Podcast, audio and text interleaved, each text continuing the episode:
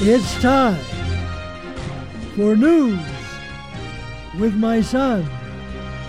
And on the phone, the boss of this show, calling in from the wet and stormy Oregon coast, Jefferson Smith. How are you, my boy? Hey, Pop. I think anybody who listens to this program on a regular basis understands that being a boss of this show is, a significant overstatement of the dynamic of our conversations. But it is nonetheless marvelous to hear your voice, and I am holding up. I'm holding up. So I will turn the baton over to you, and you can invite me to participate. this is a show. This is a show. We talk about the news. We try to talk about the important stuff. Sometimes we talk about the unimportant stuff. When it's unimportant, we try to say so. We take turns. Dad typically takes the first turn. Pop, do you have a shout out? I have serious shout out inflation. I have four shout outs. First, first, I've got a shout out for Barack Obama.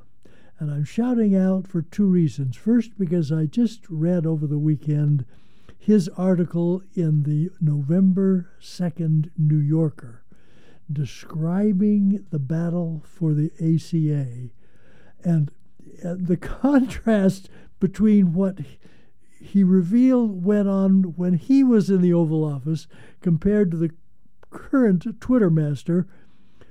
And then last night, Obama was on 60 Minutes and talking about his new book, his new memoir, A Promised Land, but, but also talking about the presidency.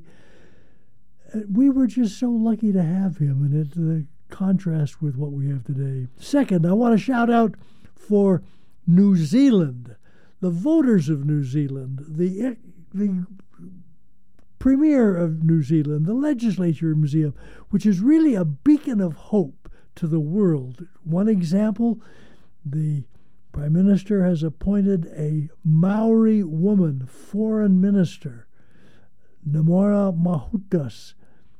Third, I want to shout out for the Harborview Medical Center, which took in Michael Krapinski, who went 45 minutes without a heartbeat and not only saved his life, apparently saved his his ability to function well. Absolutely amazing. And finally, I want to shout out for Chris Nikic, a Downs syndrome person who completed the Panama City, Florida Ironman. First Downs person to ever do that. Congratulations, Chris. What are the news items you want to get to first? Well, I think we ought to start with COVID, and I, am kind of thinking we should always start with COVID because one of the f- one of the dangers about COVID is that it is because it is always with us, we will start to take it for granted as if we didn't need to to be on the on the on guard against it, particularly because with DDT saying there's nothing to talk about but the vaccine, and I'm going to talk about his appearance in the Rose Garden the other day on that, that we think the vaccine is all. And as Dr. Fauci made very clear over the weekend, we must not let the vaccine, the vax hope replace sound behavior. We still have to wear masks. And also, I want to remind if any of you are eligible for the $1,200 stimulus and have not received it because you have not applied, the deadline is Saturday night at midnight. You have to go to the IRS website and click on non filers, enter here, and enter it so you get your stimulus. But talking about COVID, DDT emerged from his cave to have a public appearance, which turned out to be it was it was billed as a press conference. It was not a press conference. It was a press opportunity for the vice president and Mr. Azar to slaver themselves about DDT to Oh, it's just, I don't know how those guys can live with themselves. There was no mention, however, it was all about the vaccine. There was no mention about the fact that there's something like 40 positives in the White House staff, that there are over 30 Secret Service guys who have contracted it, and over 100 more who are in quarantine because they've been exposed to it. I think we just have to maintain our vigilance and awareness over COVID. The uh, in just six days, the country added another million cases. Wow, six days, thirty cases. The uh, oh, what more? What more deaths? High.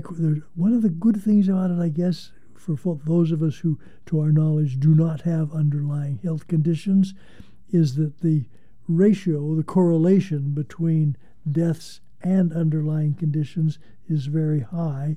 In the last few days, two Oregon deaths, both of whom had underlying conditions. But one of the big things Oregon needs more tests. Actually, the country needs more tests. And how we're going to get more tests, I still have not been able to get tested to see if I have antibodies because I might have had it back in early in early March. The a, a marine study tells us, unfortunately, that the symptom tests, most of the symptom tests, do not necessarily reveal whether or not one has the virus, that the only sure test is the actual test.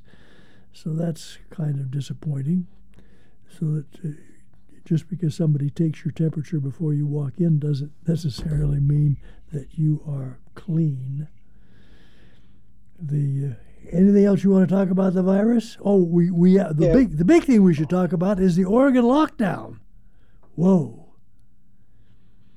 No parties of more than six people, folks. If you're planning on having a family Thanksgiving, six is the max. And there's a potential 30 day in jail or $1,250 fine. And Washington at midnight tonight starts their own lockdown. Pretty serious stuff.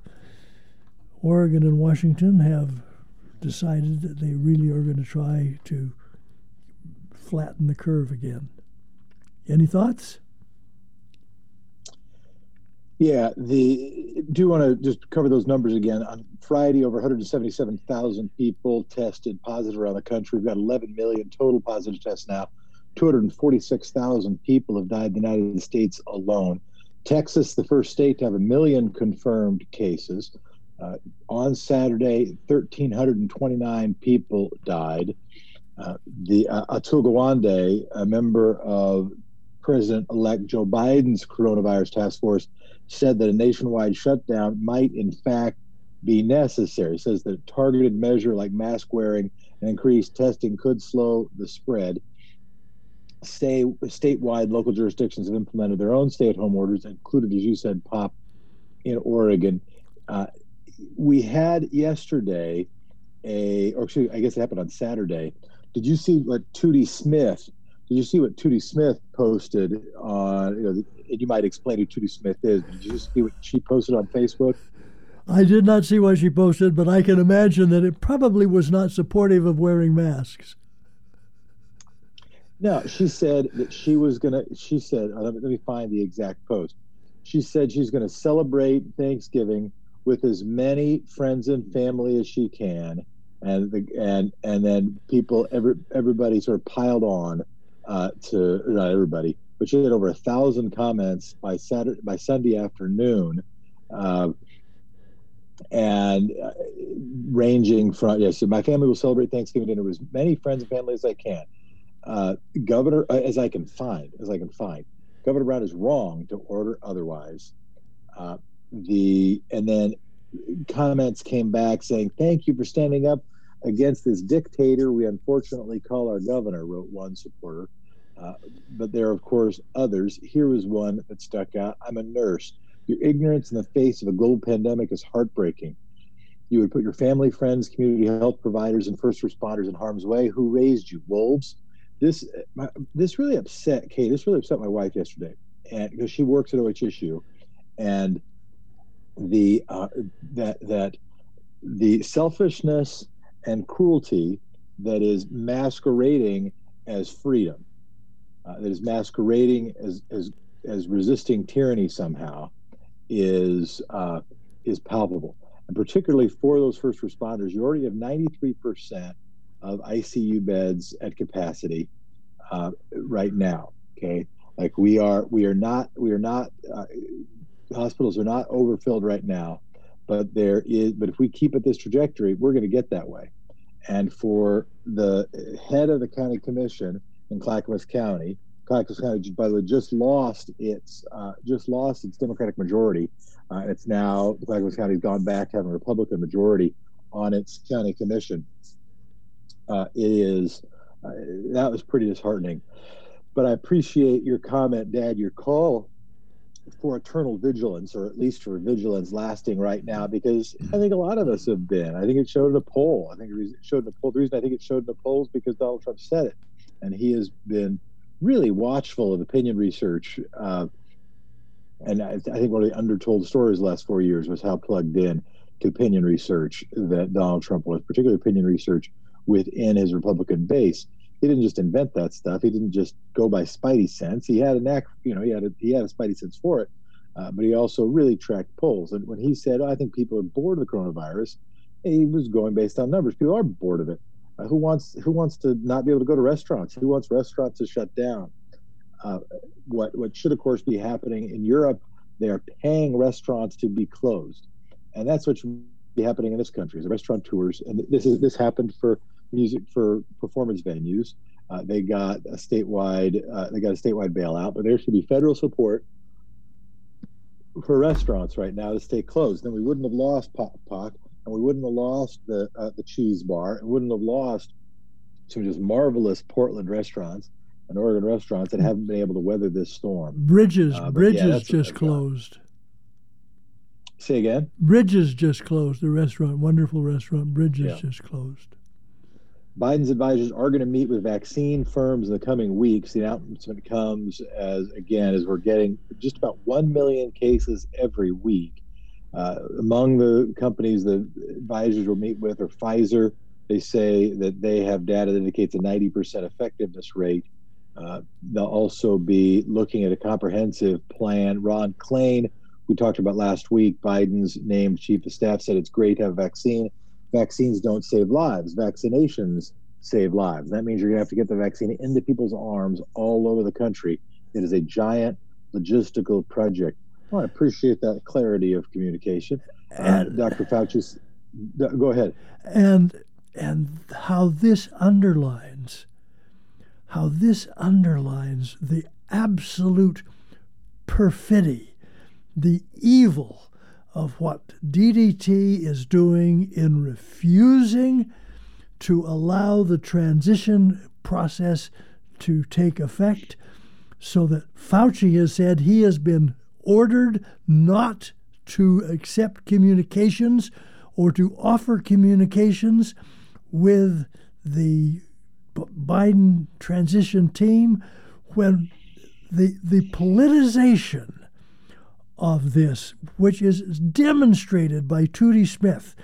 The, the, these hypocrites who said, oh, you mustn't politicize COVID, when that is all they have done, and who they, they love to call themselves patriots, patriots that are willing to thumb their nose at science and threaten to kill, to murder their fellow citizens because they want to make a political statement is just appalling.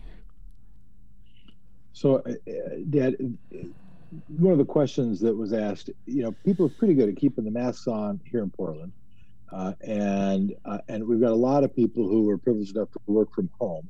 We're still seeing the virus spread, and clearly social gatherings are the main cause. Uh, why do you think might uh, we have an we have an understanding of why, uh, or at least we've discussed our own speculation, and, and we've heard the president make his own arguments. The current president, outgoing president, uh, make his own proclamations about why he is not enforced uh, a, a, nationwide order around a nationwide nationwide lockdown. Why do you think Biden's task force might not take such a step? What do you think is in his way, either in terms of governors, in terms of people acting, in terms of a, a renewal or sort of a, a Tea Party 2.0? What do you think are the that they're considering within the uh, the uh, Biden transition team? Well, I don't pretend to be smart enough to know what they are considering, but one of the things I think they must be considering is the risk that if they did that, some of these militias, which are proliferating around the country, demonstrated most in Michigan right now, but all over, that militias would resort to violence and that there, that there would actually be violence about it because of the the hokum starting with the president on down about about masking about a lot of people still believe that it's a that the covid is all a hoax uh, others believe that it was something that was started by liberals to try to engender a takeover of the government. And that's something they, they should be aware of the real danger. Oregon is among a handful of the states. Well, yeah, I, I hadn't thought specifically of militias uh, with and violence, but I do think that there is. It, it, it is so toxic. It's such a mistake for this to become uh, viewed as an ideological issue. And again, I will say that selfishness and cruelty masquerading as freedom is thin gruel for a political movement that claims any path to virtue. Uh, but let me ask this Oregon is among a handful of states who uh, want to independently vac- review vaccine data before administering it to residents. Uh, it, you think there's any foundation to the fear that the vaccine has been rushed? I'm sure that there is the possibility, but the fact that Pfizer did the research without being paid, knowing, of course, that if they were successful, they would be paid handsomely for the distribution of it. So it was a, a good a good bet. But but I have a hard time thinking that that the scientists there would cook the books. And, uh, and maybe, maybe that's undue faith in big pharma, which has not done a great deal in the last decade or so. Yeah, I, I don't. I, I, don't think. Yeah, I, I, agree with you. I think the risks of them cooking the books are low. The, the tort law is still a thing. The mass, the class action that would result from that uh, would, would be enormous and the and the impact of Pfizer's reputation would also be enormous. The risk there could be is that uh, normally in a phase two trial, uh, you, you, go through three phases of clinical trial, right, to, to release it. Sometimes a fourth phase for to get longitudinal results, but the fourth phase is post is a post market study. So the uh, so the, the first phase is just to is just to um, get basic uh, basic safety data, usually among say, usually among healthy patients. Phase two is where you, I shouldn't say patients, I should say participants because they're not yet patients. Uh, phase two is when you get uh, you get more uh, safety, uh, more safety data, but also really look at effectiveness on uh, effectiveness on patients, and then you do a phase three trial. And a phase three trial, and each one of these things, you know, take could take a year. And, and a phase three trial, you get uh, phase three trial, you get longer term information, and the uh, and you do it on a bigger cohort. Now they've rushed these things, and that has meant, but but not with bad data. In fact, one of the things that people should have some confidence about the uh, the COVID studies is they've had multiples of the participants, right? So instead of having, you know, 400 or even 5,000, they've had studies with 60,000 people. They've been enormous studies. And the good news is that it will allow us to see interactions with lots more health conditions, interactions with lots more medications, the kind of stuff you might have to wait for, you know, a lot of longitudinal data. So I actually think uh, as long as it's not like I would have had some doubt like like Putin's vaccine makes me nervous. Particularly, like somebody, particularly when Russia when Russia is reporting a huge spike in cases, their vaccine doesn't yeah. appear to be working.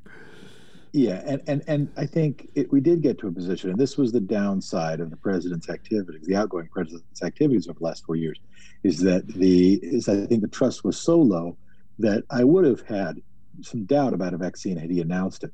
Uh, but Pfizer announcing announcing it independently, announcing it after the election to make clear that it was not something, and I think that's related, right? They didn't rush it before because they didn't want anybody to think that it was politically motivated, and and not something that it has any um, you know any motivation to sway the election. My uh, the the only risk I could see is that there is some sort of longitudinal issue, something that happens over a long time. But with a vaccine, you don't take it every week, you don't take it every day, you don't take it every month. So less worried about longitudinal problems. So roughly speaking, I, I think that uh, the biggest fear I have about the vaccine is that people won't take it. Biggest fear I have about the vaccine is that it doesn't get sufficient uh, doesn't get sufficient distribution. I guess my biggest fear would be fear itself. Dad, four astronauts successfully launched into orbit on Sunday heading for the International Space Station. They were aboard the SpaceX capsule Resilience. Mike Hopkins, Shannon Walker, Victor Glover, and Japan's Soichi Noguchi. They are expected to dock at the International Space Station later today. They will remain in orbit for just a little over a day, 27.5 hours. I don't understand exactly necessarily how a day works in space. They'll dock at the station and stay there for six months. SpaceX, of course, is Elon Musk's company, they teamed up with NASA and now and uh, and ended the company's reliance on Russia spacecraft. Uh, the mission is part of a regularly scheduled trip to take four members on a six-month stay at the International Space Station. Yet, I know you and I have offered thoughts about privatized space travel again. Do you want to repeat, or do you have any new ones?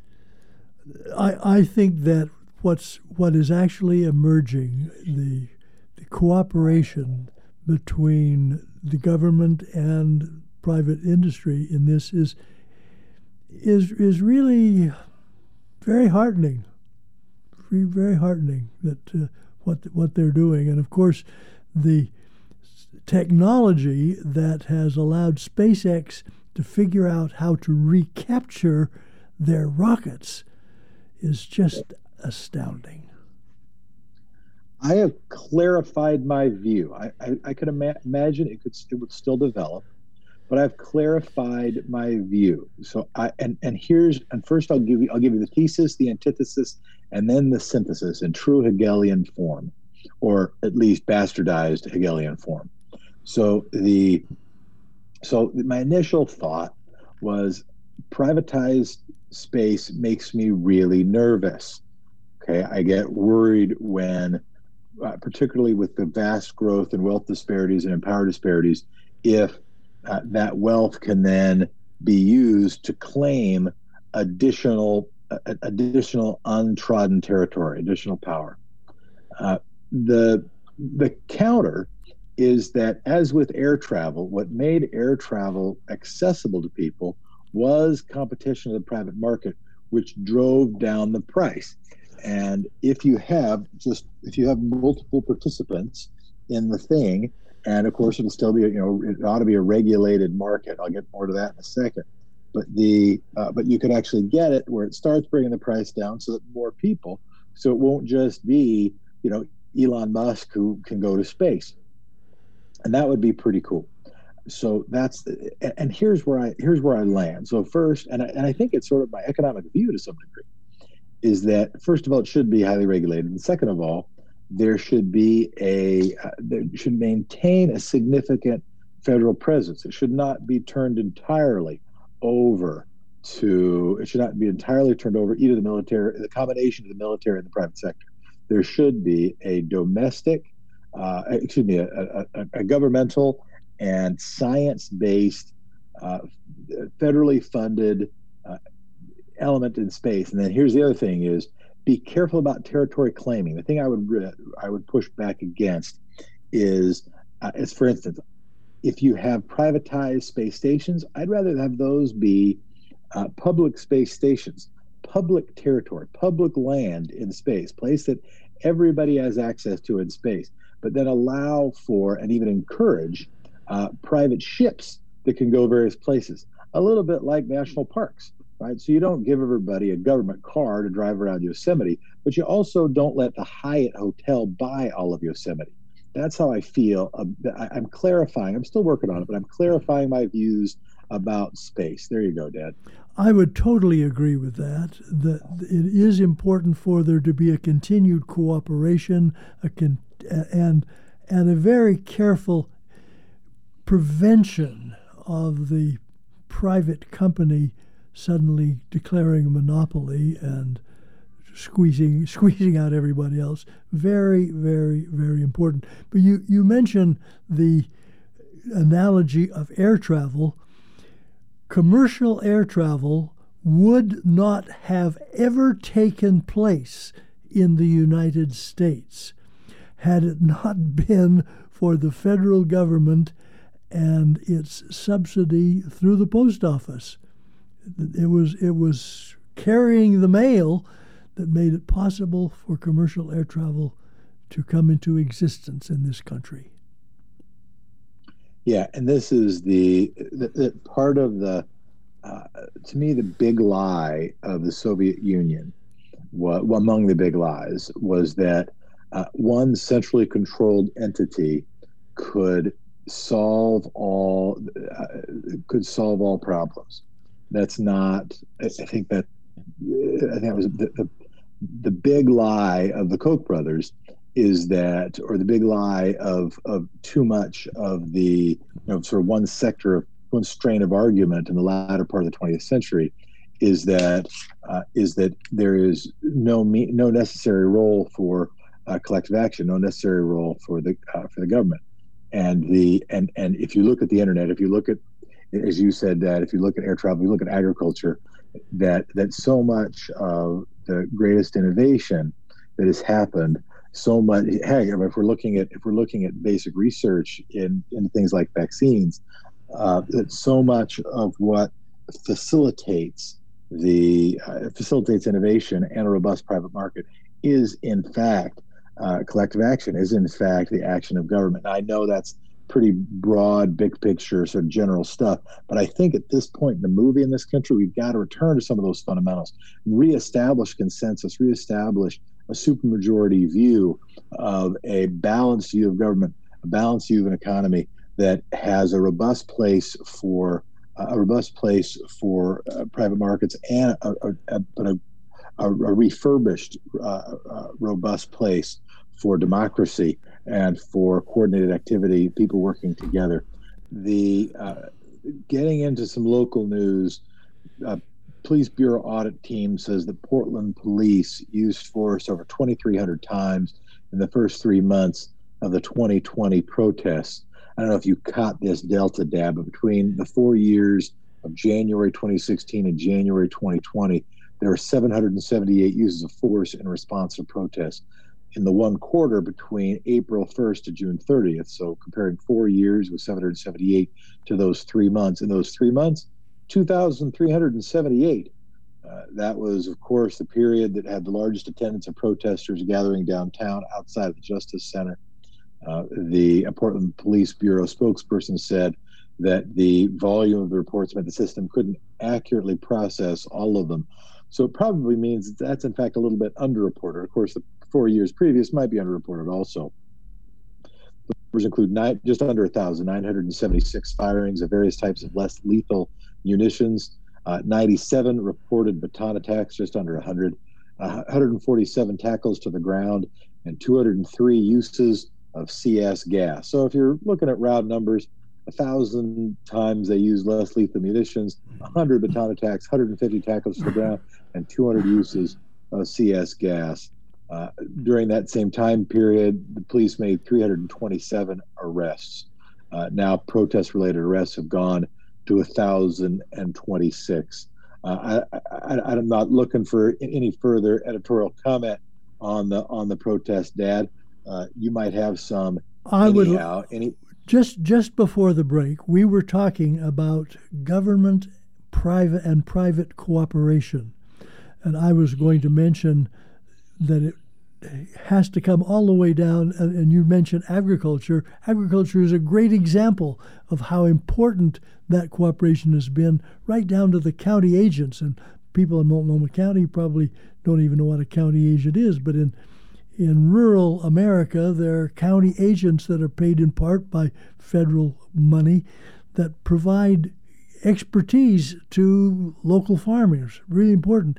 And here is an example that just cries out. What we're talking about right now force but cries out for government private cooperation where there's got to be a joining a joining of the vast majority of folks who marched because of George Floyd and who marched because of Breonna and who marched because of systemic racism in this country, who marched peacefully and the police who legitimately want to maintain order and really do are necessary to try to keep windows from being broken and fires from being started and vandalism from being committed to develop cooperation so that the marchers and the police are on the same side fostering legitimate protest and minimizing or erasing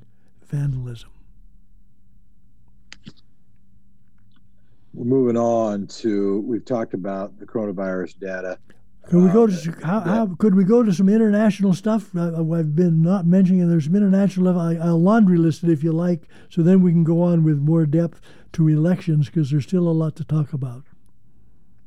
Fire away. International. More than 900 lives have been lost of refugees trying to get across the Mediterranean from North Africa into Europe. Pretty, pretty scary. 16 nations have just signed a trade deal with China, which underlines the inability of the Obama administration to get the trade deal that it engineered passed by the Senate so it never went into effect. Serious political crisis in Peru. In Peru, the legislature, by simple vote, not having to go through an impeachment procedure, but simple vote, can remove the president. And they did that. They removed Martin Vizcarra and appointed Manuel Manuel Merino. Manuel Merino lasted six days before public protest caused him to step down. So they right now are without a president. ETA, the Hurricane ETA, was a disaster for Honduras and Nicaragua. And now IOTA, in the next 24 to 48 hours, threatens to repeat the process. You just have to, uh, you just have to weep for what those folks are putting up with. by the way, if this keeps up, we're all going to learn the Greek alphabet and you might mention that between eta and iota is theta, and theta turned out was a was a storm that really didn't develop. And Manila, Manila, the Philippines, got the third typhoon. Vamco just decimating, just awful. Brazil local elections encouraging. They proved to be a disaster for Bolsonaro and his minions. One example there is a guy who put on the ballot Donald Trump in his name, got 0.07% of the vote in the local, local election. Western Sahara and Mar- Morocco are apparently going to war. Holy cow, that's just what we need is one more war. And last, oh no, the uh, Russians are muscle flexing their muscles off Alaska. Lots of provocative activity with Russian bombers coming right to the margin, with Russian warships telling American fisher fishermen, fisherwomen to get out of international waters to which they have a right to fix. Seriously, something to look at.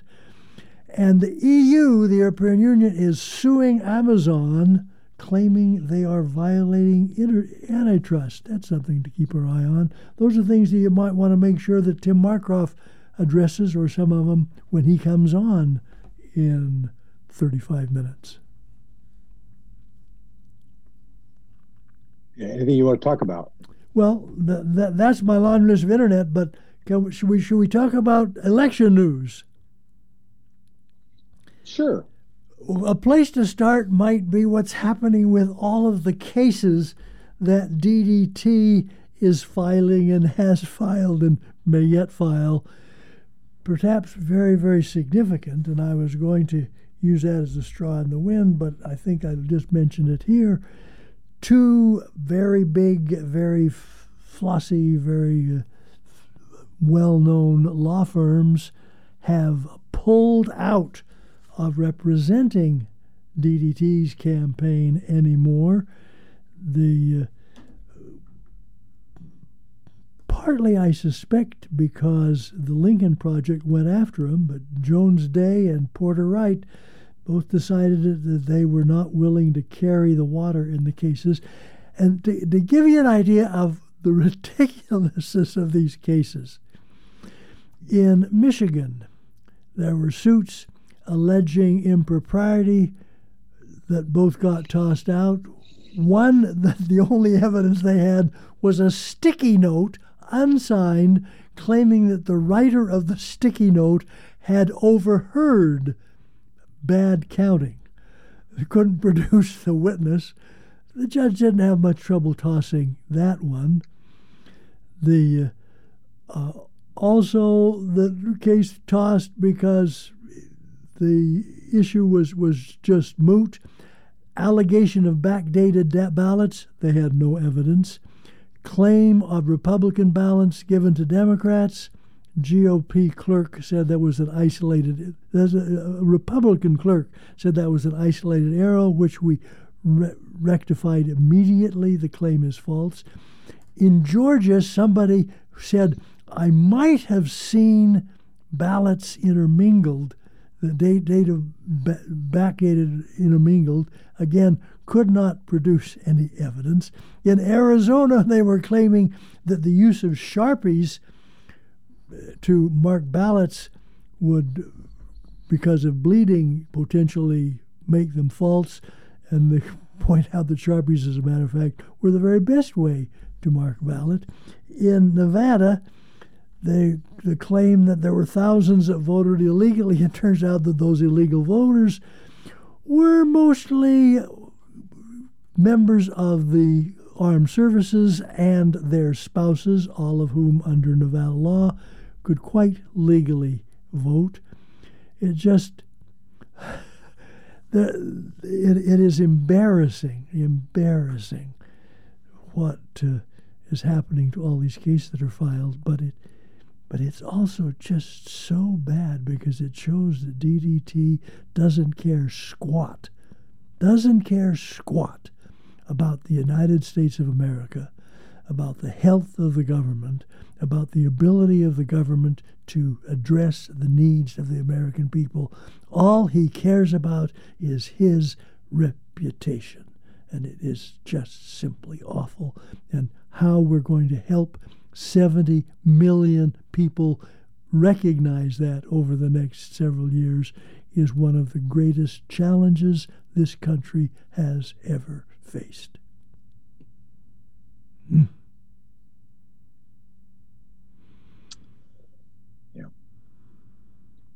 Should we so, talk? Dad, anything, anything, anything you want to talk about? Anything you want to have a back and forth on? Anything? Well, and, and, yeah, there's a lot of election stuff. stuff. Some, some really, really interesting things in Oregon. The, the Oregonian this morning has a, a long article about the remarkable, remarkable diversification at local level in, in our elections, where where Washington County elected Nafisa Fai, a Somali Muslim, a, a, woman who came as a child from Somalia and who is a Muslim, to the county commission. Ariana Hartman to the Gladstone City Council, David Emami to the Happy Valley City Council, goes on and on. Just a remarkable number of people of color, people of who identify as as gay or as LGBTQ. Uh, really, it, it, warms the cockles of my heart, I will confess, to see our doing that. Our own Nik Blosser has jumped ship from the governor's office to join tra- the transition team for Biden, which means he almost certainly is going to be in line for a federal job come January 20th or shortly thereafter because you don't give up a secure, well paying, and hopefully fun or at least inf- influential position for a job that's only going to last for eight weeks or so. The uh, CEOs of big companies had a Zoom meeting to talk about the election, talk about the transition, to talk about what they might want need to do if DDT continues to hold out. What what what are your thoughts and your observations on what's happening with the transition? The uh, I, I I think we I mean it's I don't know that I have anything novel. The uh, clearly the presidential administration, current presidential administration, is wanting to uh, delegitimize the incoming uh, administration.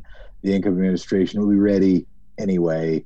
Uh, I think there will be. Uh, it would be good if uh, by the end of this month, uh, the calls for recounts and the the claims of the election not being over, if that were quelled, so there could be a full December of of clear sharing of information. It will start making me a little more nervous if that doesn't happen in December. But the good news is, and I don't remember if I said this on the air before, that when uh, when Clinton was elected, there weren't any when Bill Clinton was elected, there hadn't been a Democratic administration since Carter.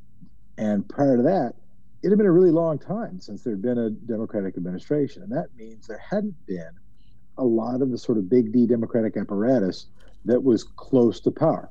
Uh, that was that you know people who had had uh, current relationships and current you know very recent experience uh, in managing levers of the federal government. The good news is, and when and in fact when Obama came in, he had to rely largely on Clinton people. Uh, when he first came in, Rahm Emanuel was the chief of staff, perhaps most famously, uh, and that. But eventually, by the time Obama's uh, by the time Obama got well into his second term, uh, Obama had Obama people, and Obama people ran the government. There has now been because that we have had uh, you had uh, both eight years of Clinton and eight years of Barack Obama, and because Joe Biden has his own decades of public service, you now do have a large swath. You do have a big D Democratic apparatus that understands the government, understands how to run the government, has an idea of who the people are that could be hired, has an idea of who will do well in the various positions that need to be filled. Uh, and it won't, and I actually think the transition can be smooth even in the uh, even in the context of Donald Trump trying to play defense on it, the Republican apparatus trying to play defense on it.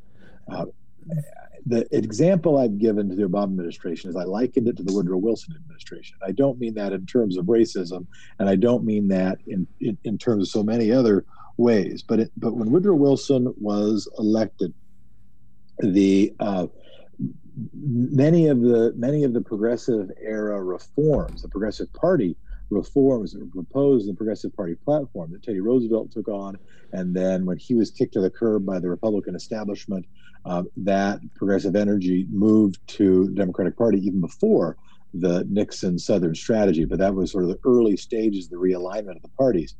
The uh, when Wilson came aboard, there wasn't you know they didn't have sort of the apparatus to do all the stuff that he would have wanted to do, uh, including the progressive stuff.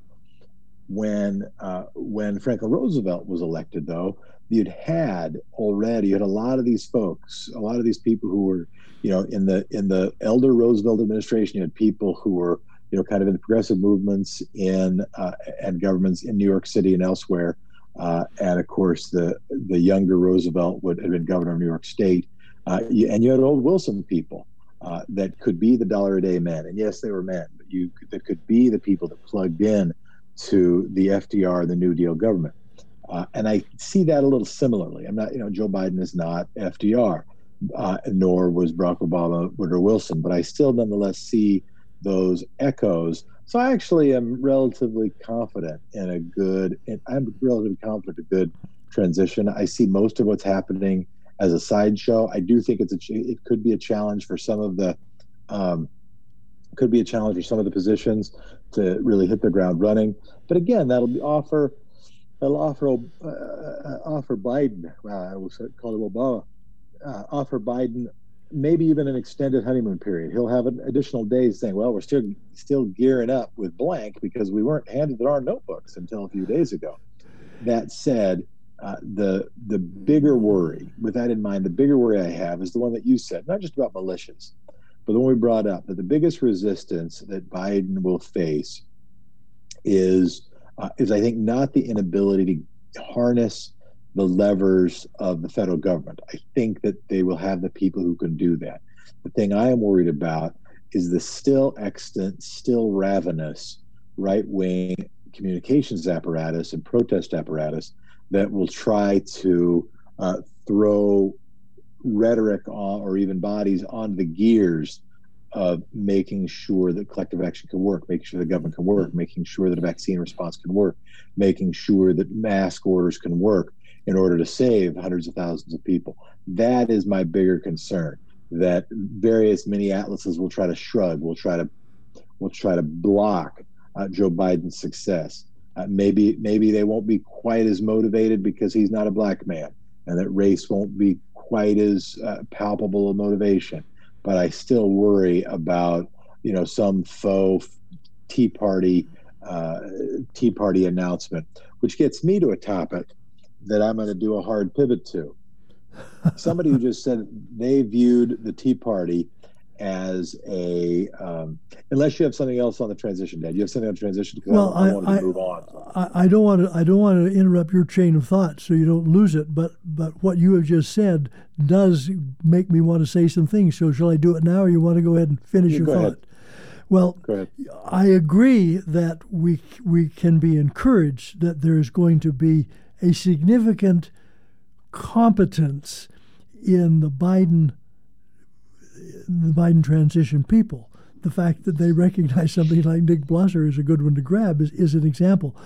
And uh, perhaps the best example when Michelle Flournoy and Tony Blinken, who held significant posts in the Obama administration, formed a consulting company and entered into a long term lease of office space. In the lease was written that if they were invited to join a t- to take a government position, the lease could be canceled without penalty.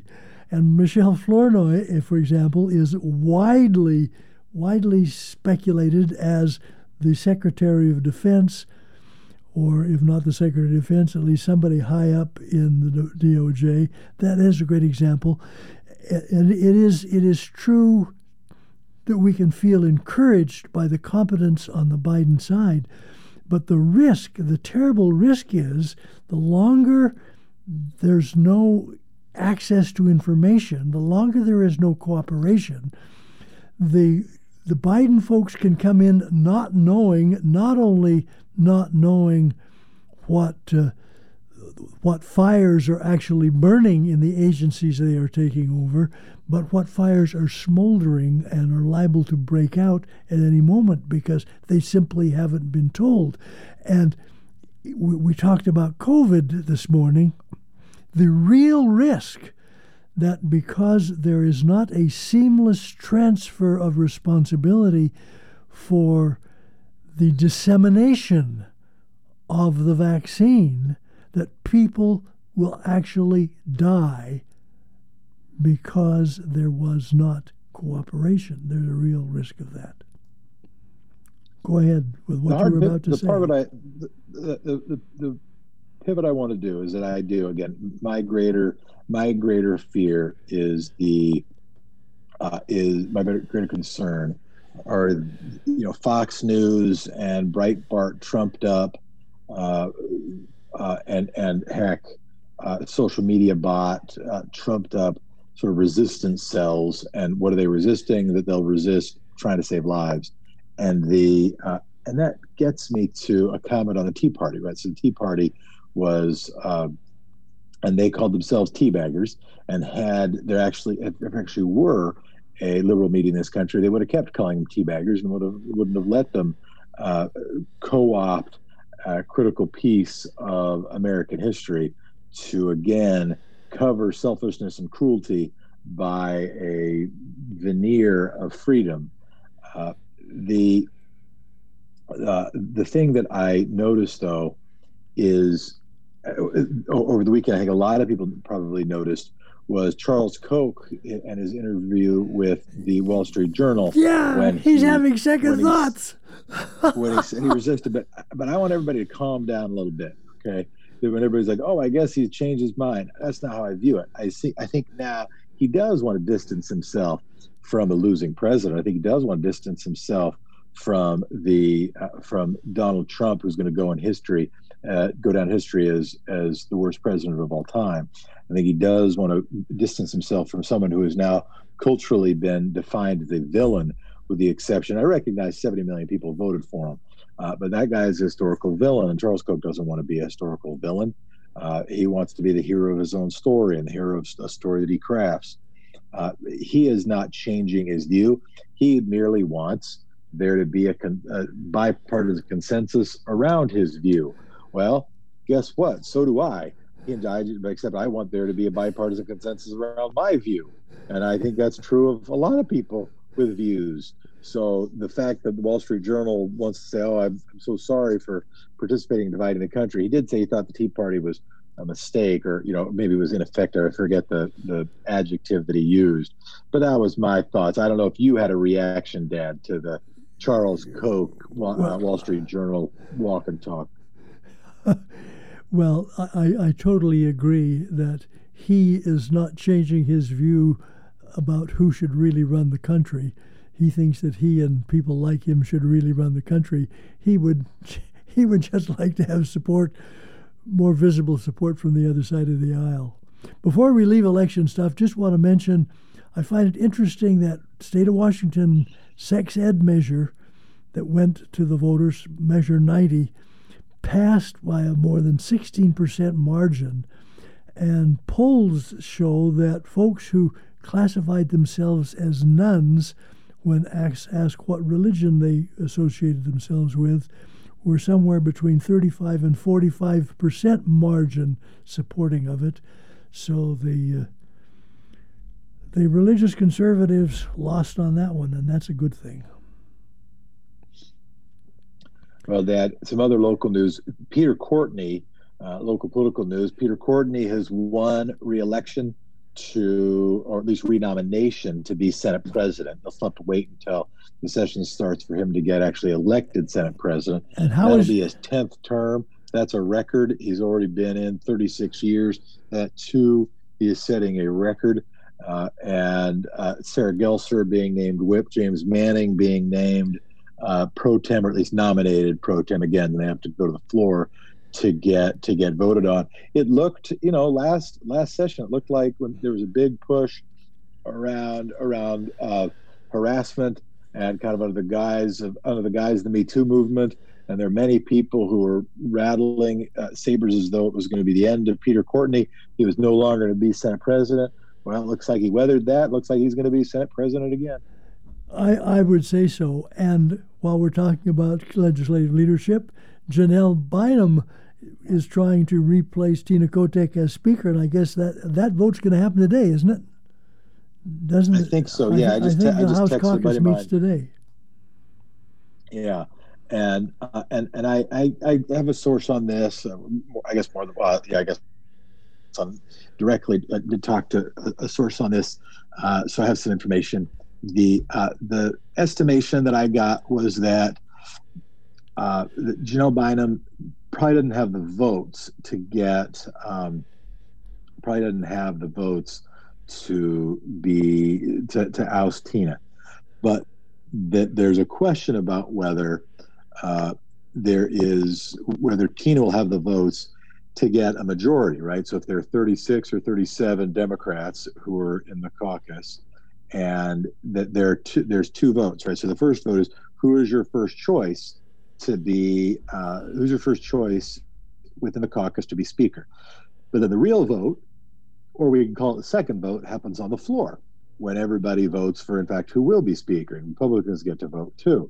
And typically there is a commitment to say, okay, well, whoever gets the most votes, let's say there's 37 Democrats, 36 Democrats, uh, then let's say uh, as long as you have 31 of those Democrats all supporting Tina Kotek, all, all having Tina Kotek as their first choice, well, you head to the floor. And those 31 people supporting Kotek pick her as speaker. But let's say Janelle Bynum gets eight votes. Let's say Tina Kotek has, you know, 29 or 26 uh, Democrats to her. And let's say the others aren't prepared to commit to having her as their speaker when they go to the floor. Uh, then you could end up with a floor fight over the speaker gavel. You could end up with trying to figure out some compromise. This happened back in the day when Mae Yih uh, withheld her vote uh, on and wouldn't let uh, wouldn't vote for Bill Bradbury uh, to be speaker uh, and was demanding some new position uh, until finally I think it was Lenn Hannon who was going to cross the aisle uh, and and and just to, to end it because I think it took it was it took some number of days or weeks I forget how long it was in order for there to be, you know, they needed to finally organize the caucus. And Lenn Hannon was going to cross over that, reduced Mae Yih's uh, leverage. Yih was a conservative Democrat. Uh, and a compromise was reached, and Bill Bradbury became, uh, you know, got, the got the speaker's gavel. So there's still, I think here there was, I don't think there is a a great risk of don't you know I don't think there's any great risk of Republican speaker or anything like that but could there be a compromise candidate? Could there be somebody who emerged as speaker uh, after some negotiations? I still think Tina Kotek's probably got the votes, uh, but that's the dynamic that people are watching for. And of course, if they did, if that scenario did develop, I would doubt that Janelle Bynum would be the most likely compromise choice. And we can speculate who might that be, but but Oregon has a, a long history of that kind of thing. For for several years, the Republican Party controlled the spe- the president, the seat of the president of the Senate, because two senators elected as Democrats, one from well, both both from Southern Oregon, one from uh, Grants Pass, and the other from Klamath Falls, voted with the Republicans, and so they were given the he he was given the presidentship, and then Burns John Burns did the same thing uh, a few years later. So th- there's a history for that. There's, and I find the I, find the Peter Courtney history so interesting because it goes back to a broken promise.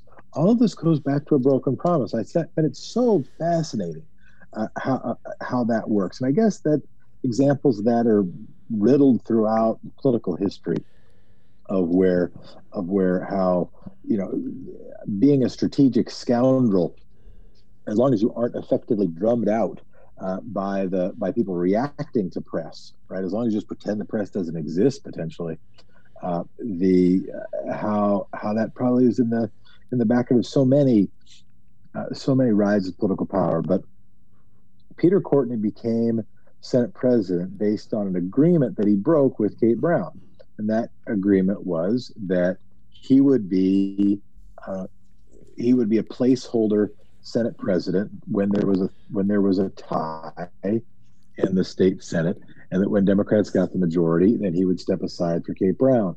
Democrats got the majority, and he didn't step aside. he, decided, he, he decided that his thought was, well, my I guess my definition of that is if I don't have the votes, I won't be the Senate president. If I do have the votes, I will be Senate president. And, and, and he had the votes, so he stayed Senate president. And he'd he'd grown to like having two offices because the Senate president has yeah, two offices. And, yeah, and now he's on a bigger staff and more power, you know, and so now he's got now he's now he will have been Senate president, assuming he finishes his term in good health. He will have been Senate president for 20 years, uh, which is quite a long time. Another one that. Um, and and I, I, I, I, I would I would like to point out that you and I had some influence in his staying in the Senate because I think a good case can be made had it not been for the canvassing that the bus project did for his election back in when was it? Uh, now, it was a close race. Yeah, it was a close race that he would not have been reelected. Yeah, no, to, back, back in 2002, back in 2002, that was uh, that was viewed as you know, that was one of the closest state senate races in the country. He he got up after that election and you know gave a bunch of credit to the young people who helped out, saying, "Oh, you guys changed, you all changed Oregon history," and and and appreciated those words. Uh, and uh, and I remember Chris Garrett was among the audience that that heard that. One of the people that helped him out, one of the people canvassed, and Chris Garrett now on the Oregon Supreme Court. And well, I'm here talking to you. So yeah, uh, had the Nightmare Elks statue turf at a Proud Boys rally in Salem on Saturday. Uh, Oregon State Police are on alert after poachers. I don't know if you heard about this poaching stuff. That's pretty yucky. Why people poaching? Decapitated black bears. That's horrible.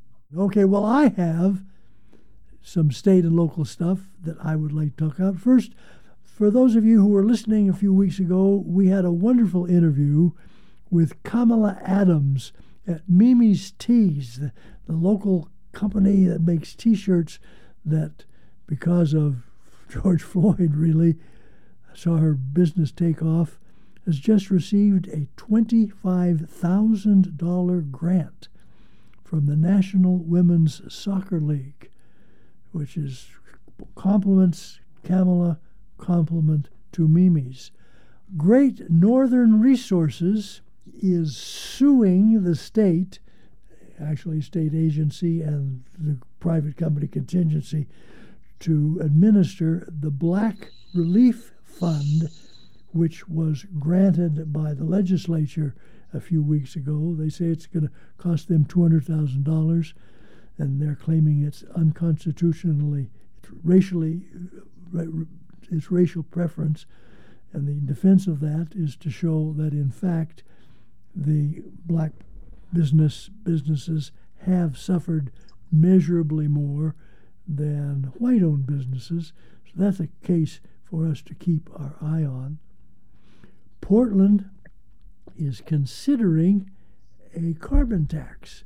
Again, that's something for us to keep our eye on.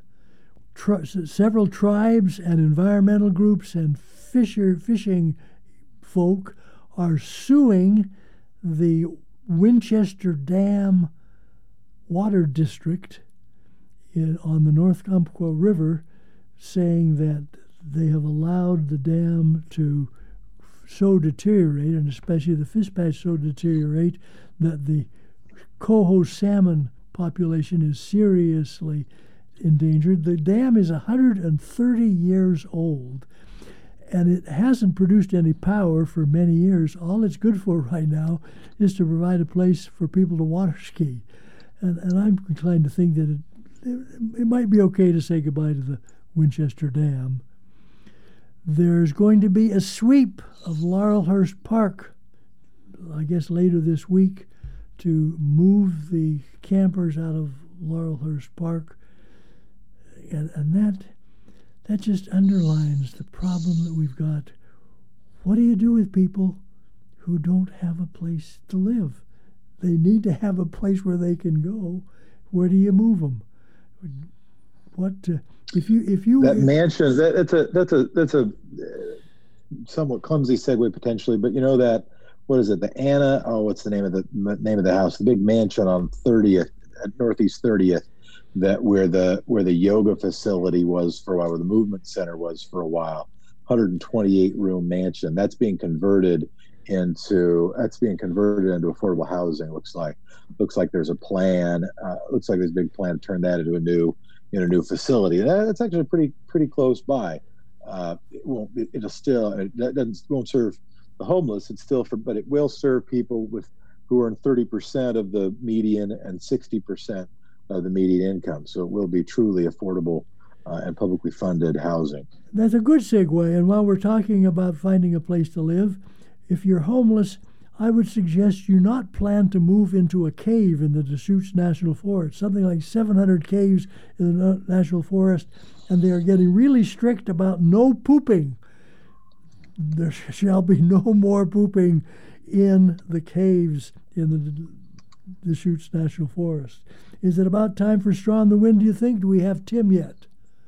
We don't have Tim yet, so we better keep talking. Uh, Shemia Fagan who is going to be our Secretary of State come January, has said that she is going to listen to Mr. Trout, who was fired by Bev Clarno, the current Secretary of State, because he is saying that there are serious problems with the registration system and the computer system being used by Oregon elections points out that the computer system being used is no longer supported so if it goes down, where do you go for help? That that's something I want to talk about. Let's roll Let's on do that. It. And, and, but this was a um, uh, this was a you know a little bit of a bombshell, but I got a little more uh, I got a little more data. So yeah, Steve Trout was it Steve Trout, uh, the uh, the elections director? Yeah, Stephen Trout, uh, who said that he, he uh, that he was out and said that the um, he was fired by uh, fired a text message after he pointed out the issues with the aging and vulnerable technology for running elections, and Clarno fired him.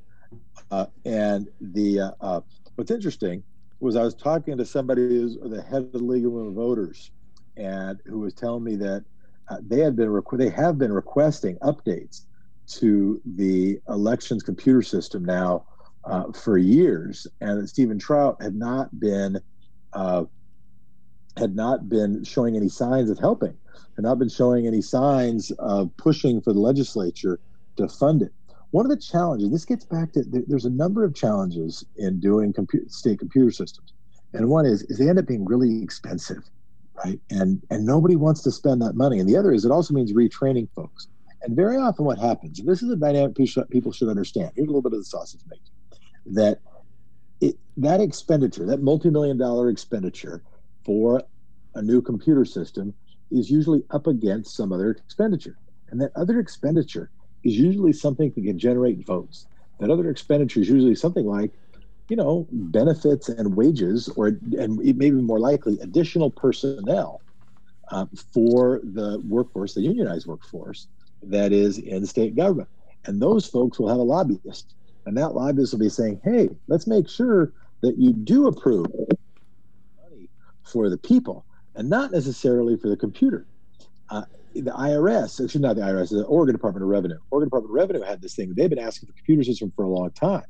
Uh, but then, but the speaker, and in fact, it ended up in the in the ending of the career of the head of the Depart- Oregon Department of Revenue, because she kept on pushing for a new computer system, and the speaker kept on saying, then Dave Hunt kept saying, no, we want to fund workers. And we want to, and he had a good argument. His argument was, no, we want those workers who actually collect revenue. Uh, if you get more more collection agents, more Department of Revenue staff who are calling people to get their tax bills current, then that'll actually generate more money for state government. And this was at a time we were dealing with the Great Recession, and there needed to be a and, and there was there was a real priority for uh, for for that revenue. And so there was big support among a lot of us for, to say, yeah, let's prioritize spending the kind of money that'll make us money, rather than just the kind of money that will yield. The head of the Department of Revenue say, well, let's let's get more voluntary compliance by having a better computer system. So there are really fraud. There's technical issues and there are basic budget issues. There are also challenges. Well, do you have you don't often have the computer expertise within state government. This is one of the things that I think should change, and I think there should be uh, greater recruitment of technical expertise, not only to outsource the development of that stuff, but actually having coding and computer expertise within state government. I think that's something we should have been working on for the last 25 years. Because think about how many careers, from Erik Sten in the Water Bureau to Jane Cease in the Department of Motor Vehicles to John Kitzhaber and Cover Oregon, how many careers have been impacted? How many political careers even have been ended? Uh, either directly or, or, or, somewhat impacted by or, or somewhat related to the failings and challenges of computer systems. And one of those elements, of course, is the politics of funding and the politics of those alternative routes for the or the alternative repositories for that money. Anyhow, I bet we have Tim now, but that's the we response. do. That's we, the thing I want to know. We do have Tim now, so I am going to quickly give my straw in the wind. Actually, I have two straws in the wind. The first that is really scary. Doctors and nurses all over the country are taking early retirement because they are just stressed out with COVID and and what COVID is doing everywhere. But the other one, a neat straw in the wind. Kim Ng, a woman, has been named the general manager of the Miami Marlins, the first female general manager in professional sports in America. Hey, my compliment to Kim Ng. Well, Dad, that is a big one, and it's we've done it one more time. We have indeed, and we'll be back on Monday. Love you, lad. Love you, Pop.